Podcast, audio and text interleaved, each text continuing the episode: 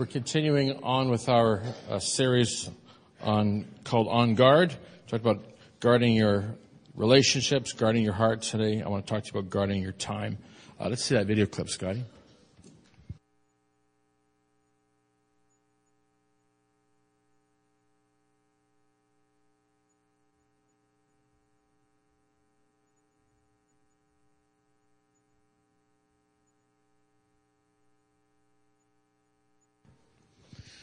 That's why I want to talk to you this morning about your time, how you're going to use it.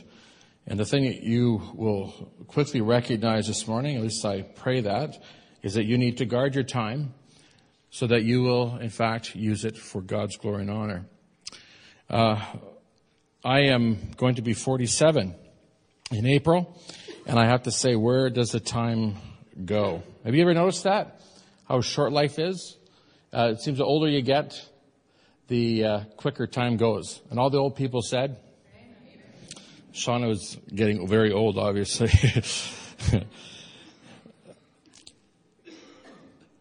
a couple were celebrating their 60th birthdays together and were stunned when an angel appeared and granted them each a wish. They just turned 60 years old. And the wife said that she wanted to, uh, to travel the world and then poof, in her hands were the tickets for her and her husband to travel around the world. And the husband, on the other hand, made his wish and he wished that he could be married to a woman who was 30 years younger. And poof, when the smoke passed, he discovered he was 90 years old. Serves him right, doesn't it? Some are just getting it now. You did the math there. Good for you. I want to talk about time. Uh, time management. You know, time management is a relatively new idea. It's a new concept. Um, you didn't hear much about that 25, 30 years ago. I mean, you talked about, you know, being organized and that sort of thing. But today it's become a, an industry. There, there are uh, multi-billion dollar companies devoted to helping people manage their time properly. And in fact, if you Google time management, you'll discover uh, that Google comes up with over 7,000 hits and uh, Alta Vista some 9,000 hits on time management. I went through all of them. No, I didn't. I didn't do that. There's, there's just no end to information on the subject. If you uh, go to Amazon Books and Google, or yeah, Google through Amazon Books, uh, time management, you'll come up with 65,000 different books that you can buy on this subject. In fact, you could spend your whole life studying time management at the end of your life not having really done anything but studied these time management books. In the 1960s, Time magazine reported that a subcommittee of the Senate um, was assembled to discuss the topic again of time management. And essentially, the best experts in the field were concerned, listen to this, they were concerned that with advances in technology, the biggest problem by the end of the century would be that people would, what would people do with all their spare time? It was actually suggested that workers would have to cut back on how many hours a week they worked or how many weeks a year they worked or else they would have to start retiring sooner. So the, the, thing is this, is they, they came to the conclusion that with all this latest gadgetry and things to make life easier, you know, a microwave oven and, and, uh, uh, some people have got two stoves in their house to help make thing, life easier wa- electric washer and dryer. Life was, life was going to be so much easier with all this technology that people would just have a, a huge surplus of time in their hands. And the, the government was concerned, what would all these people with all this leisure time do? Guess what? Their predictions were, were, uh, were terribly wrong. The truth is, is that the average worker the average work week is now 47 hours, up from 43 hours two decades ago. A recent Gallup poll found that 44% of Americans and Canadians consider themselves to be workaholics. We've got a huge problem on our hands. We've got more luxuries and more things to make life go easier for us, and yet we've got, we've got fewer hours available to us. And so I want to talk to you this morning about guarding your time. And I'm not going to talk, listen, I'm not going to, I'm not going to give you a time management seminar. That's not, that's not what I'm here to do today.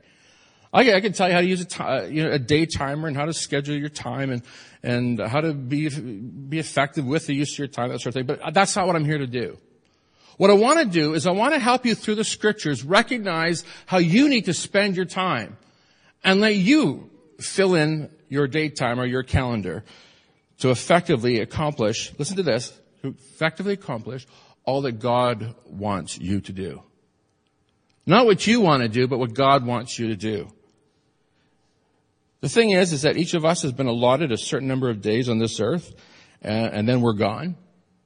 And the sad fact of the matter is, is that too many people live their lives and don't really accomplish much. Too many people come to the end of their lives and they don't really do anything. And so I'd like you to take your Bibles, please, turn to Psalm 39 verses 4 to 7. And for those of you who don't have, uh, have one handy, I've got the, I got it up on the screen here. I need water. and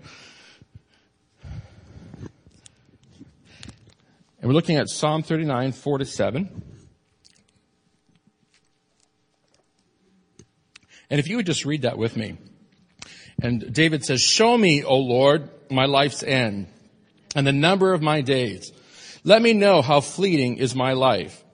You have made my days a mere handbreadth. The span of my years is as nothing before you. Each man's life is but a breath. Selah. What does Selah mean, by the way? Pause. Stop. Think. Man is a mere phantom. Let's read it. Man is a mere phantom as he goes to and fro. He bustles about, but only in vain. He heaps up wealth, not knowing who will get it. But now, Lord, what do I look for? My hope is in you. Psalm 39, 47. Written by a man by the name of David, the second king of Israel. His name is mentioned 900 times in the scriptures. This man was, uh, was a shepherd who began his life as a shepherd boy. He was a nobody, the very bottom of the social uh, class, if you want to call it that. He really was a nobody. And we see him catapulted to the very top. He becomes not just the second king of Israel, but the greatest king of Israel. And here's a man that says, Lord, show me my life's end and the number of my days. Let me know how fleeting is my life. Now, the man who's got incredible wealth at his disposal, in a, in a, a marvelous position, he, he's got servants at his beck and call. You could really say that here's a guy that really has made it, who is a success. But he's concerned that his life will have meaning, that his life will have purpose, that his life will be not spent in vain. And so the question this morning, for those of us who, who are Christ followers is this. How can I be sure to use my time in a way that pleases God? How do I guard my time so that my time brings glory to God? So let's look at what David teaches us. The first thing we recognize is that we need to pray. We need to pray about it. Are you in the habit of praying about everything in your life? Some of us, the only times we ever pray is when things are not going right. And then it's like, oh God, help.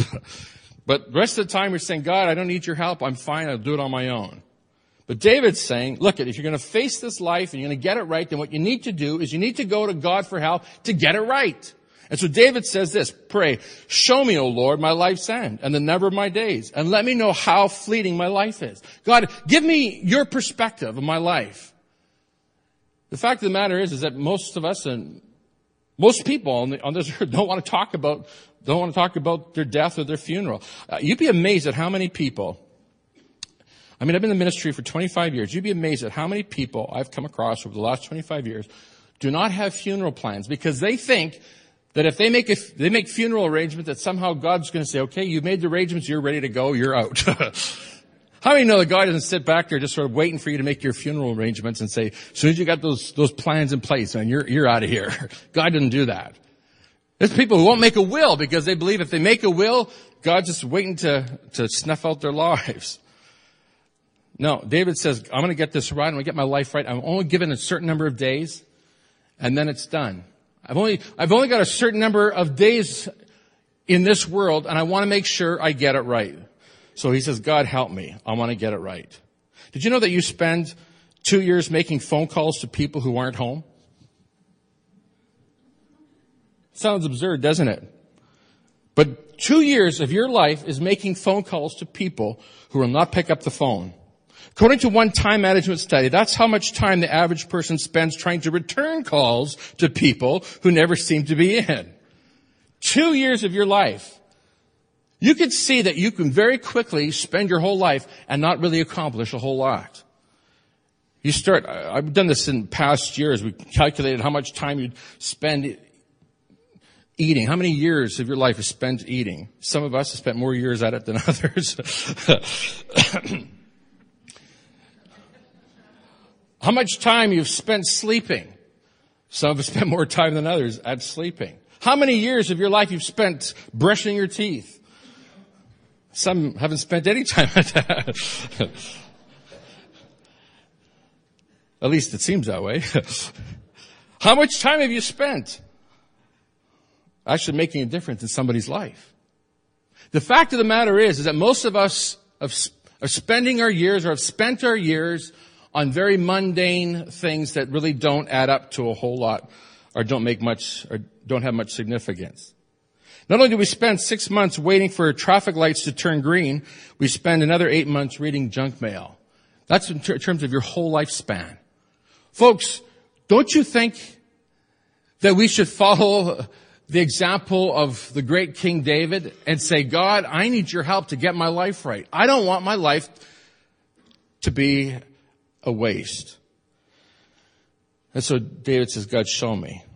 Another man, Moses, some of you know him, responsible for helping us get the Ten Commandments. He says in Psalm 90 verse 12, so teach us to number our days that we may gain a heart of wisdom.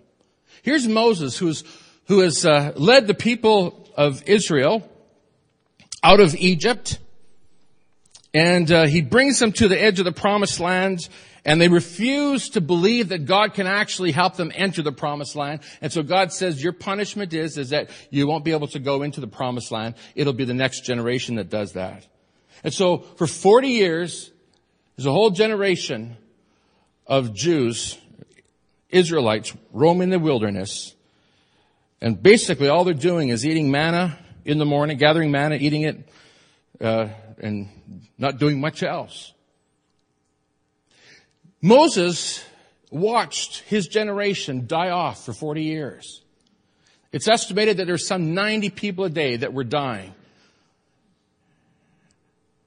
And Moses surely would have looked at these lives that were dropping dead, 90 a day, and wondering, what's the use of it? You want to know something? This is the way so many people spend their lives. Wandering through this life, accomplishing nothing, doing nothing, helping no one, serving no one. And then the time comes and, you breathe your last breath. They lay you in a casket and lower you into the ground and a few people will shed a few tears. But will you have made a difference? Will your life have made a difference in somebody else's life? And when you stand before Jesus, what's he going to say to you? So what did you do with your time? How did you spend those, those, those days, those weeks, those months, those years that I gave you? What did you do with it? My friends, you are going to stand before God someday and you will give an account for how you live your life. What are you going to say? What are you going to say? I mastered the sixth level in my Xbox. and, and all the games that I got with it, I did it. I conquered Tetris. I did. Does that mean anything? Does it have any value? Will your life live on after you're gone? Moses looks at these 90 people a day dropping dead and he sees they've accomplished nothing and doing nothing. How many know they're not going to live forever? And some of us are a little closer to eternity than others. And it's time now to start asking the question, what are you going to do with your life? Here's what's going to happen with you when you, when you go to God in prayer and say, God, help me. Help me to get my life right. You know what God's going to show you? He's going to show you that the most important thing in your life are your relationships, your relationship to Him and the relationship to the people in your life, your family, your church, the lost, the broken, and the hurting. That's why at our church, we have this 40 days campaign. Listen, I, it comes from Saddleback. It's prepared by Rick Warren. But I mean, I, Rick Warren's not God. I mean, Rick Warren is just a man that said, God, here am I, use me. And he prepared a tool that we're using here. A tool that will help you connect to others. When you pray and ask God, God, how, to live, how do I live my life? This is what God's going to tell you you need to do. You need to make sure that you work on your relationship to Him and you work on your relationship to one another. What are the relationships like with your friends, with your family, with your kids? When's the last time you, you talked to your kids? It's been estimated that the average father only talks to his kids about 15 minutes a day. The mother, working mother, speaks with their kids just slightly more than that. That's it's pretty sad, especially when you consider that most of us have our kids till they're maybe 18, 19 years old, and then they move on, do other things. Don't you think you need God's help to get this right, friends? You need to go before God and say, God, help me to get this right. Help me to get my relationships with my kids right. Help me to get my relationships with my, my, with my husband, with my wife right. Help me to get my relationship with the world right. So what is a relationship with the world supposed to be anyway? Well, I'll tell you what. God said we're supposed to go into the world and we're supposed to tell people about Jesus. Can I ask you this question? When's the last time you spoke to somebody about Jesus? You say, it scares me silly, pastor, to talk to people about Jesus. That's why you gotta pray. That's why I gotta go to God and say, God, I need your help in this because I can't do it on my own. That's what David did. David sets an example for us as somebody who makes right decisions. Why? Because he knows how to pray. I wonder how, how you're spending your life, how you're spending your time. Most of us waste time on non-relational activities. Biggest time waster would be TV, computer, video games. Isn't that right? Spend huge amounts of time on that. Some of us spend huge amounts of time on our job. We want to get ahead, we want to make money. I heard about a fellow recently who had three jobs. He wanted to pay for his house, wanted to pay for his car, wanted to pay for his kids' education. And uh, only in his 50s, mid 50s, and he dropped dead of a heart attack, worn out. I'm going to ask you this question. What do you think the kids would rather have? An education or have their dad back? Listen, if you're going to get this life right, you've got to go to God and you've got to get the help from Him that He can give you. To make right decisions. And plan your life right so that you spend your time on the things that matter the most. Your relationship to God, your relationship to one another.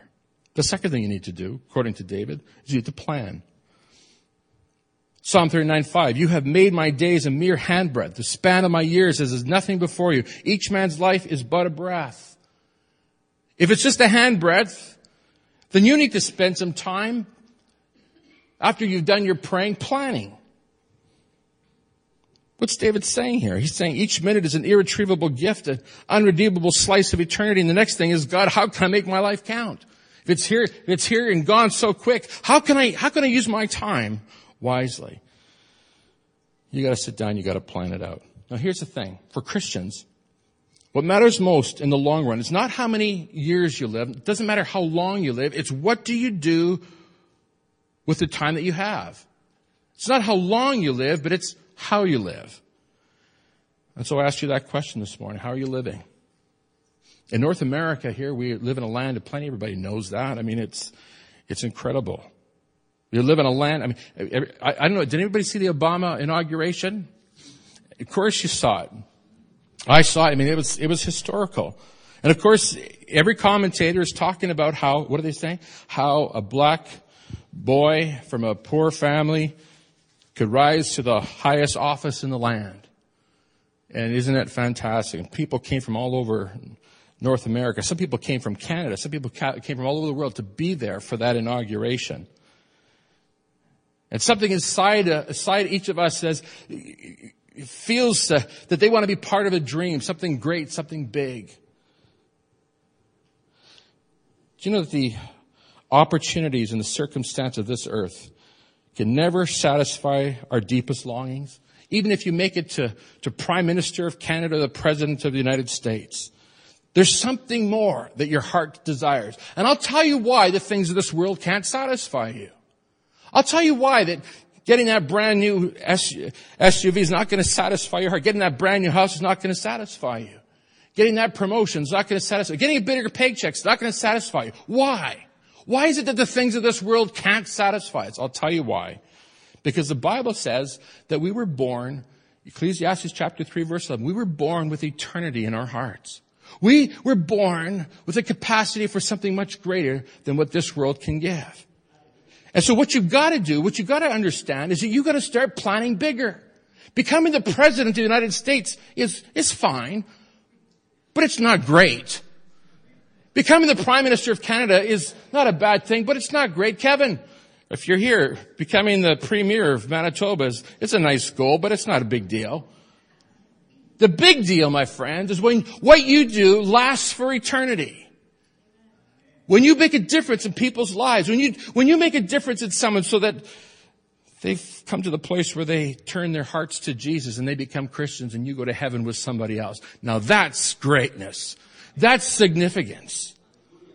But the only way that's going to happen, my friends, is if you take the time to consider how you're living your life. If you begin to plan and say, God, the things of this world are awfully attractive. But God, help me. Help me, God, to recognize that this life is short, but that eternity goes on forever. Man, what a change will take place in the way you live your life. This is what C.S. Lewis says. He says, if you read history, you'll find that the Christians who did the most in the present world were just those who thought most of the next world. In other words, what he's saying is if you want to do great things on this earth while you're living here, then you've got to be thinking more of the world to come. He says the apostles themselves who set on foot to convert the Roman Empire, the great men who built up the Middle Ages, the English evangelicals who abolished slave trade, all left their mark on the earth precisely because their minds were occupied with what? Not the things of this world, but with heaven. It is since Christians have largely ceased to think of the world that they have become so ineffective in this world. Did you get that? Because Christians no longer think of the fact that they're going to die and go to heaven and stand before Jesus someday, it's made them ineffective here in this world.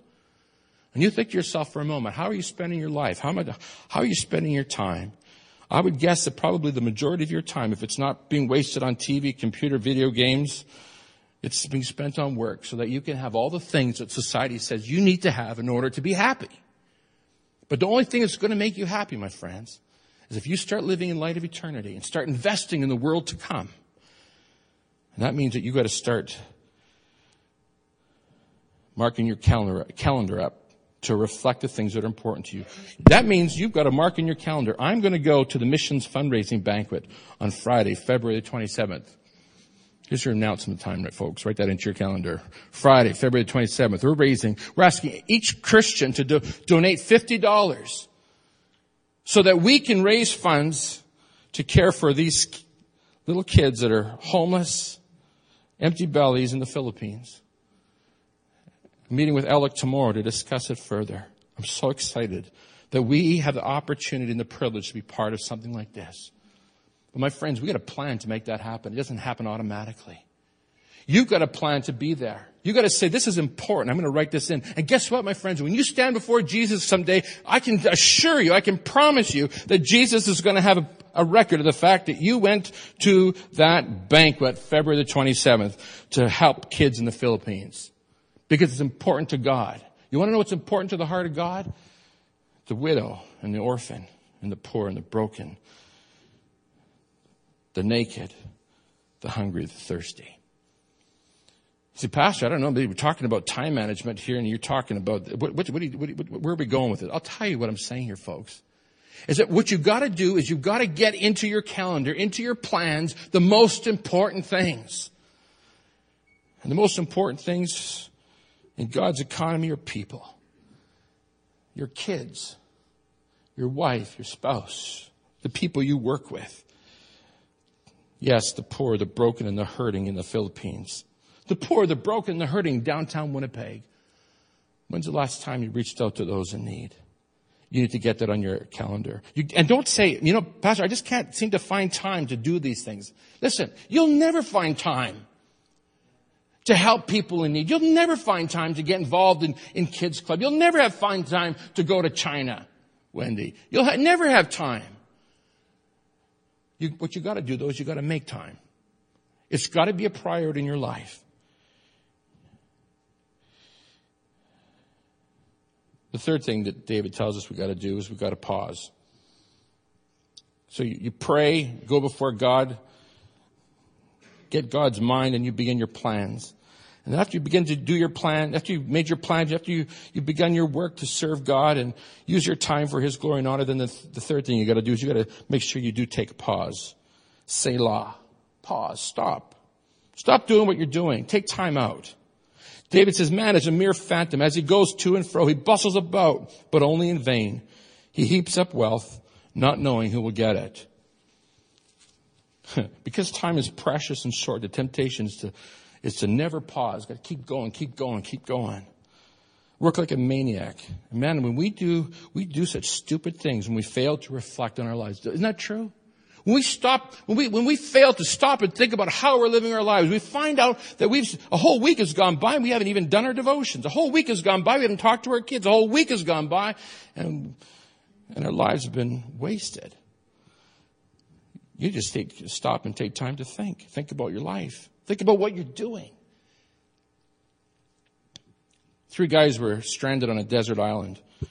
And they find a magic lantern containing, containing a, a genie who grants each of them one wish. The first guy wishes he was off the island and back home. The second guy wishes that he was off the island and back home. And the third guy says, gosh, I'm, I'm awfully lonely. I wish my friends were back here with me.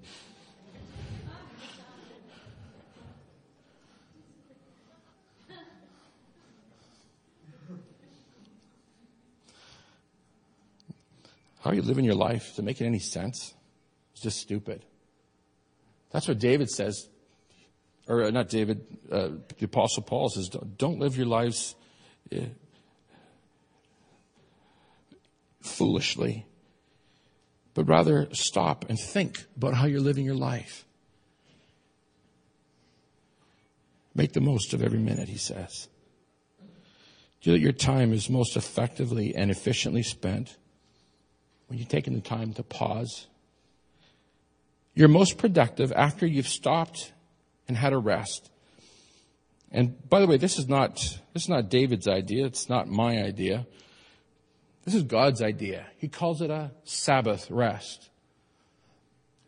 We've gotten really smart. Or at least we think we're smart. We think we don't need a Sabbath rest anymore. We just carry on. One day is the same as another day. Sunday's no different than any other day of the week. But the fact of the matter is, is God knows how He has formed us, and He knows that you and I need to pause, need to have a rest, need to think about how we're living our lives. But the fact is, is that we don't do that anymore because somehow we think we're maybe more spiritual than our forefathers were. I don't know what it is, but it's no wonder we're so stressed out. Anybody here stressed out this morning? You've come here, you're just, your life is just, is so stressed out and you just don't know how you can face another day. My friend, it's time for you to pause. It's time for you to, to guard your time of rest so that you could become effective and efficient once again. Here's a prayer for the stressed. Ready for this? Someone wrote this. This is a, this is a stressed person. This is their prayer. Oh God, grant me the serenity to accept the things I cannot change, the courage to change the things I cannot accept, and the wisdom to hide the bodies of those I had to kill today because they got on my nerves. Help me to always give 100% at work, 12% on Monday, 23% on Tuesday. 40%, yeah, you know it goes. And help me to remember when I'm having a really bad day and it seems that people are trying to wind me up, that it takes 42 muscles to frown and 28 muscles to, but only four to extend my arm and smack them upside the head.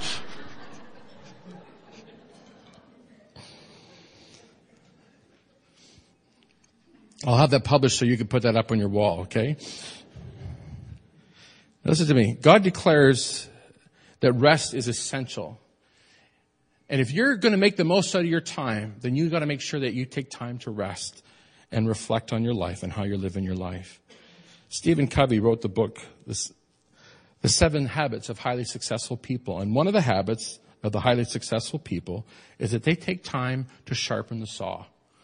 I was growing up, we didn't have a power saw till some years uh, into my life. Um, and what we did have is we had the hand saws. Everybody, everybody remembers hand saws? Anybody remember hand saws? I'm the oldest person in the building here. And we inherited uh, hand saws from Grandpa Sage, uh, right, Dad? And we inherited saws from Uncle Noble, and we inherited uh, these hand saws from different relatives. And I didn't know all these years that um, I didn't know that you could actually sharpen saws. I didn't know that uh, that saws, the hand saws, could actually cut through wood really well. I, I always thought that hand saws were some curse uh, handed down from the from the from Adam, and that hand saws never ever worked. I only found out later that you could actually sharpen these things, and you could actually uh, do a fairly good job doing carpentry work with them. Here's the thing. So many of us are going through our lives. We're dull. Life's a chore. It's not easy anymore. You, when you wake up in the morning, you don't feel like getting up in the morning. You hit the snooze bar 10 times. How many do that? Don't, don't put your hands up.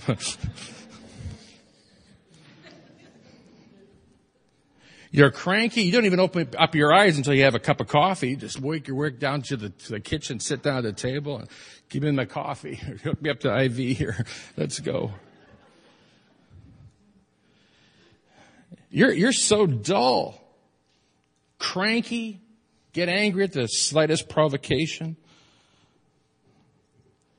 What's happened to you? You, you, you, can't think. You can't meditate. You open your Bible. You can't read it. It's, it's just a bunch of words. It's not, it's not piercing your heart. You drag your, your, yourself into church and you, you, you, you, sort of just, oh, the worship and, the, and preaching and the Sunday school and just, uh, just doing my duty. Got to get out of here. What's, what's happened to you? Where, where's the joy? Where's the vitality? Where's the life? Where's the excitement? Where's the joy?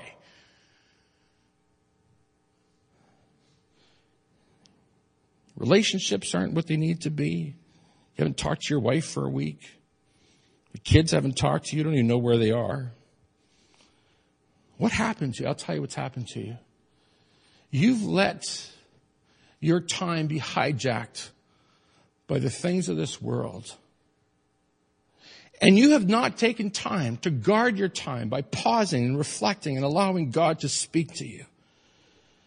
And now you've just lost your edge. You've lost your joy. I want to just remind you that it's time for you to turn back to God and get yourself sorted out. So that your life once again can be productive and useful. So that once again,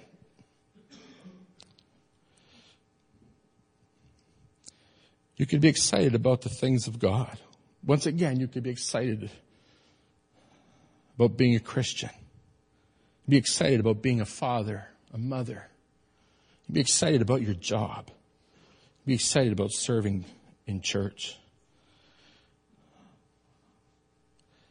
I want you just to watch this video clip here that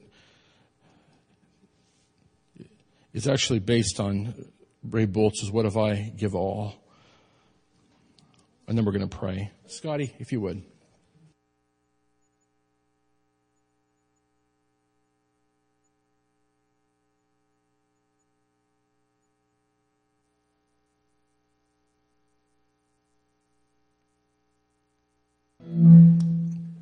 Let's pray. Father, as we think of our time and how we spend it, we recognize, Lord, that there's so much that you have given to us. Of these things, we are called to be stewards. And we pray, God, that uh, you would help us to be wise stewards of what you've entrusted to us. Not just money, but our time. And God, when we give our time to you and we use our time to glorify you, then it makes a difference in our world. And so this morning we asked the question, what, what if I gave my time? What if I gave all my time to you, Lord, and ask you to be Lord of my time? God, we know that there's a whole world out there that's waiting for people who have the good news to go and share the love of Jesus. But it's going to take time.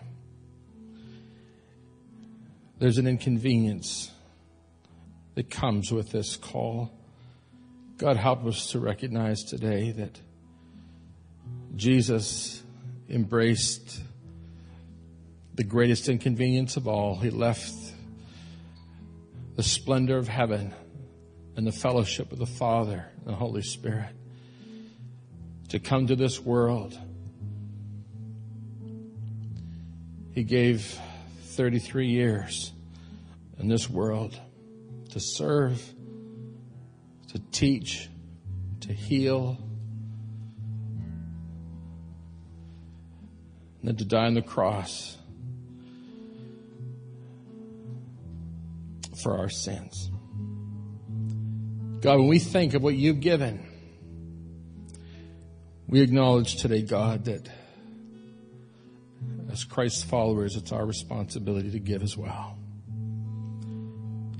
God, we pray this morning, get a hold of our hearts. Move in our hearts and our spirits and our minds so that we may live lives that honor you and bless and help others. We pray that for Christ's sake.